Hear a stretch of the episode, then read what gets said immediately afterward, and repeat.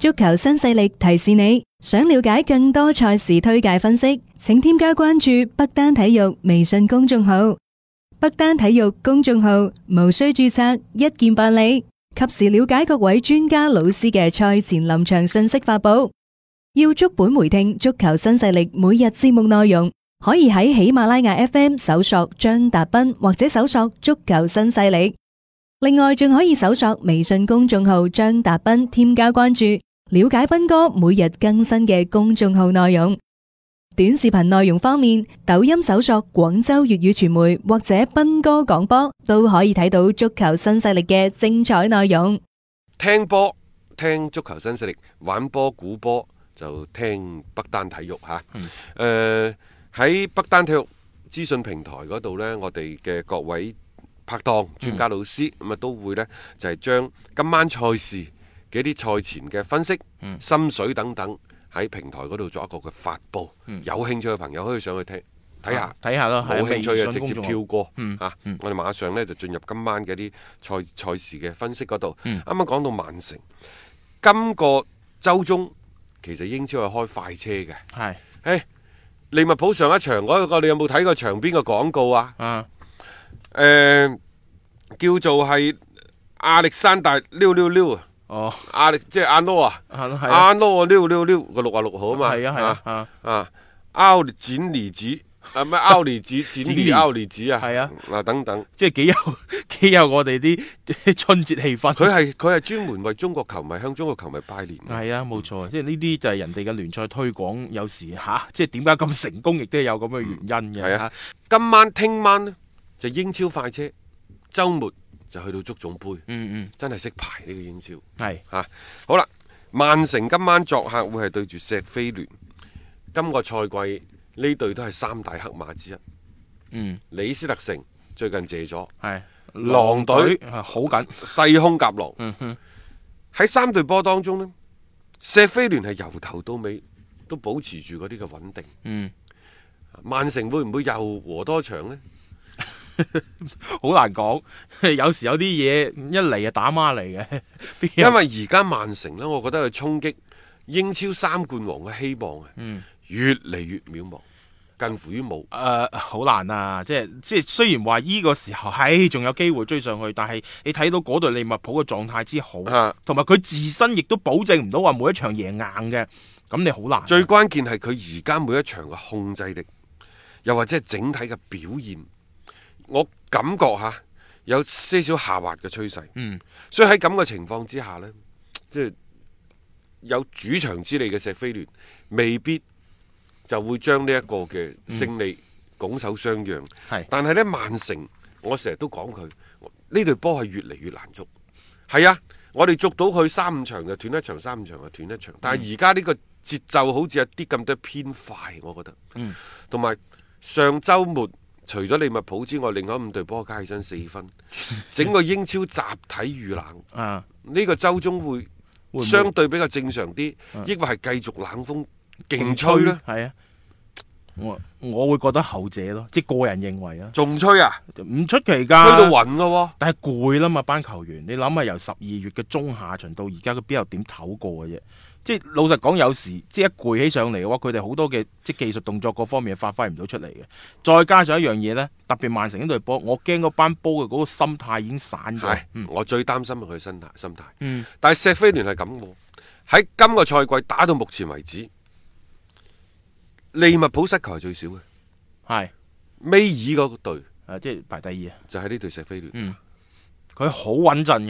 呢隊波佢成個班底，老實講，佢由升班到而家踢英超，佢又冇咩點大嘅執位，教練都係嗰、個一路咁樣樣嚇啊阿基斯懷特啊，咁啊即係帶住成隊波踢得係非常之穩定。咁而家英超佢已經係即係叫做立足咗喺度噶啦，今年唔使補做，係即係冇做補咗無憂，佢哋好多時候發揮可能會更加出色嘅。曼城呢，攻守有啲失據，嗯，佢唔係進攻有問題，係人都知我講嘅係防守有問防題守係啊，佢哋最近二十場各項嘅賽事只有兩場零封對手，咁就好曳啦呢個防守。聯賽奪冠係要靠防守嘅。嗯，係啊，佢而家係出咗問題喺防守嗰邊啊嘛。啊，勝利靠進攻，奪冠靠防守嘛。嗯，啊，佢而家就係防守，佢防守而家睇嚟呢，係成條後防線都有問題。啊，你諗下一次又一次，諾域治、狼隊啊、水晶宮， 全部就係針對住你啲弱點啦，去猛打嘅。嗰個心態啊，我感覺已經即係產生咗一啲變化。嗯無論係當初喺後腰位置上穩如磐石嘅嗯費南典奴，抑或係而家出到嚟奧達文迪嗰啲都唔敢上，唔敢派佢上，佢自己上去就打鼓。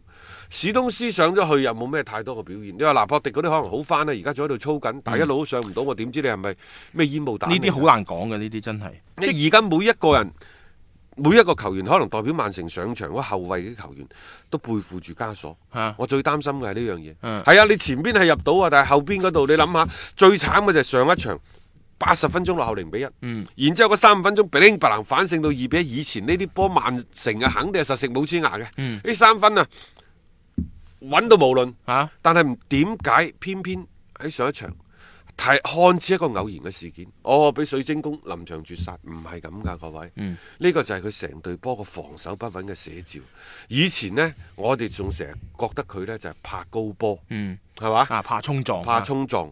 而佢而家呢，連兩個邊啊，都嗰、個鬆動都好大好。大，冇錯，嗰、個空間啊，俾到對方太多啦。好多時候人哋一打反擊嘅時候咧，係一大片開闊地，直接面對住你嗰啲中衞嘅球員，哇，衝到咧七零八落。咁然後呢，好多球隊亦都識得打曼城嘅時候呢，狠揸死球、定位球。啊！一啲嘅角球嘅戰術等等呢，係打得有聲有色嘅。咁就捉住呢幾點嘅話呢，其實曼城嘅後防都有排受啊。所以我覺得喺現階段佢仲要落後利物浦咁多，冇一種嘅心氣去即係撐住的話呢，我擔心佢聯賽當然唔係兵敗如山倒，而嗯係好似踢一場算一場，冇咩話即係太大動力嘅嗰一隻。咁你想話下下大勝一啲嘅球隊，就變得呢嗰個難度就會好大嘅，嗯分分鐘再被爆冷，我覺得曼城嘅機會都幾大咯，因為呢場波好啊係啊嚇咁啊，另外呢，就同一時段仲有愛華頓啊對住紐卡素嘅賽事。啊！啊，聽下大雄對呢一場波呢，就有啲邊方面嘅補充。其實誒、呃、愛華頓就如果主場的話呢，我又覺得都 O K 嘅， 即係呢隊波佢主客場其實嗰個成個嘅表現係會有一個幾大差距，仲有啲數據都可以睇埋呢，即係上任咗之後，即係安察洛提啊，嗯八場嘅比賽攞分已經超過之前十五場嘅總和，咁你諗下嗰個嘅即係進步同埋成隊波嘅向心力呢，都係強咗但係好紐多。卡素係咁嘅喎，嗯贏開 搶得分，可能有條路啊佢係陸續嚟嘅咯喎。啊啊咁啊睇下咯，即係我擔場心波呢場波呢，和波啫，老實講嗯和波係嘛？哦？OK 吓，咁啊，即係今晚仲有好多其他英超嘅一啲比賽啦。不如下面我哋將時間交俾阿強哥啦，又聽聽佢有啲咩睇法啦。天天講競彩，日日有紅單。彩虹珠公眾號平台特約競彩講師李漢強，每日分享獨家觀點，更有進球數、波膽等精準猛料放送。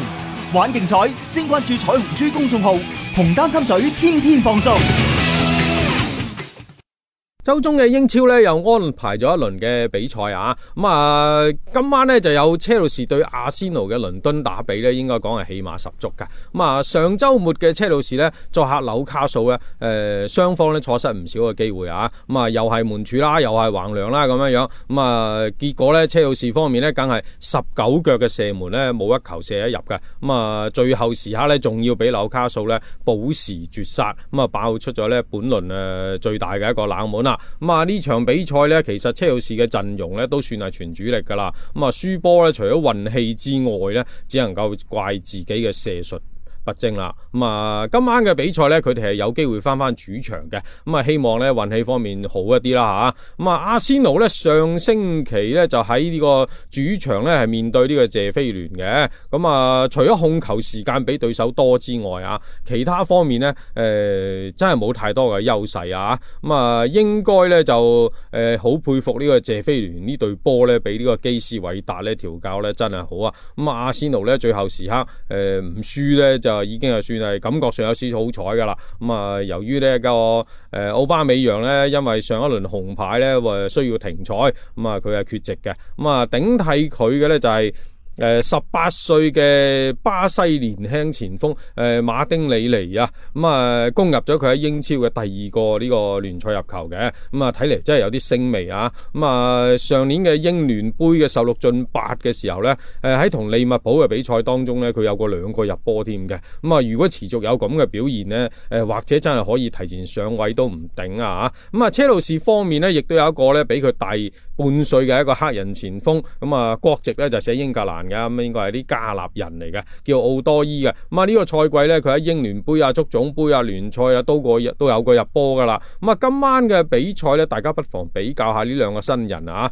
咁啊到底邊一個有機會成為新星呢？咁樣樣，咁啊都可以睇睇嘅。咁啊綜合比較陣容呢，理論上呢，車路士方面呢，可能係誒。呃誒主力方面嘅陣容咧，可能稍好一啲咁多。咁尤其喺中場方面咧，隨住呢個誒肯特嘅呢個復出咧，佢同呢個佐真奴費奴組成嘅中場咧，可能優勢更大一啲啊。咁啊，當然啦，亦都有主場因素啊。咁啊，目前積分榜上咧，就車路士咧坐穩聯賽第四嘅位置。咁啊，兩隊相差成十分咁多嘅。理論上咧，支持車路士主場贏嘅數據咧，就稍稍保守咗啲咁多。不過咧，亦都考慮到呢個倫敦打比嘅因素啦，咁啊大家都係誒 fans 比較多啊，又容易惹飛嘅球隊，咁所以呢個數據咧其實都可以接受嘅，咁啊可以稍稍支持主隊多一啲嘅。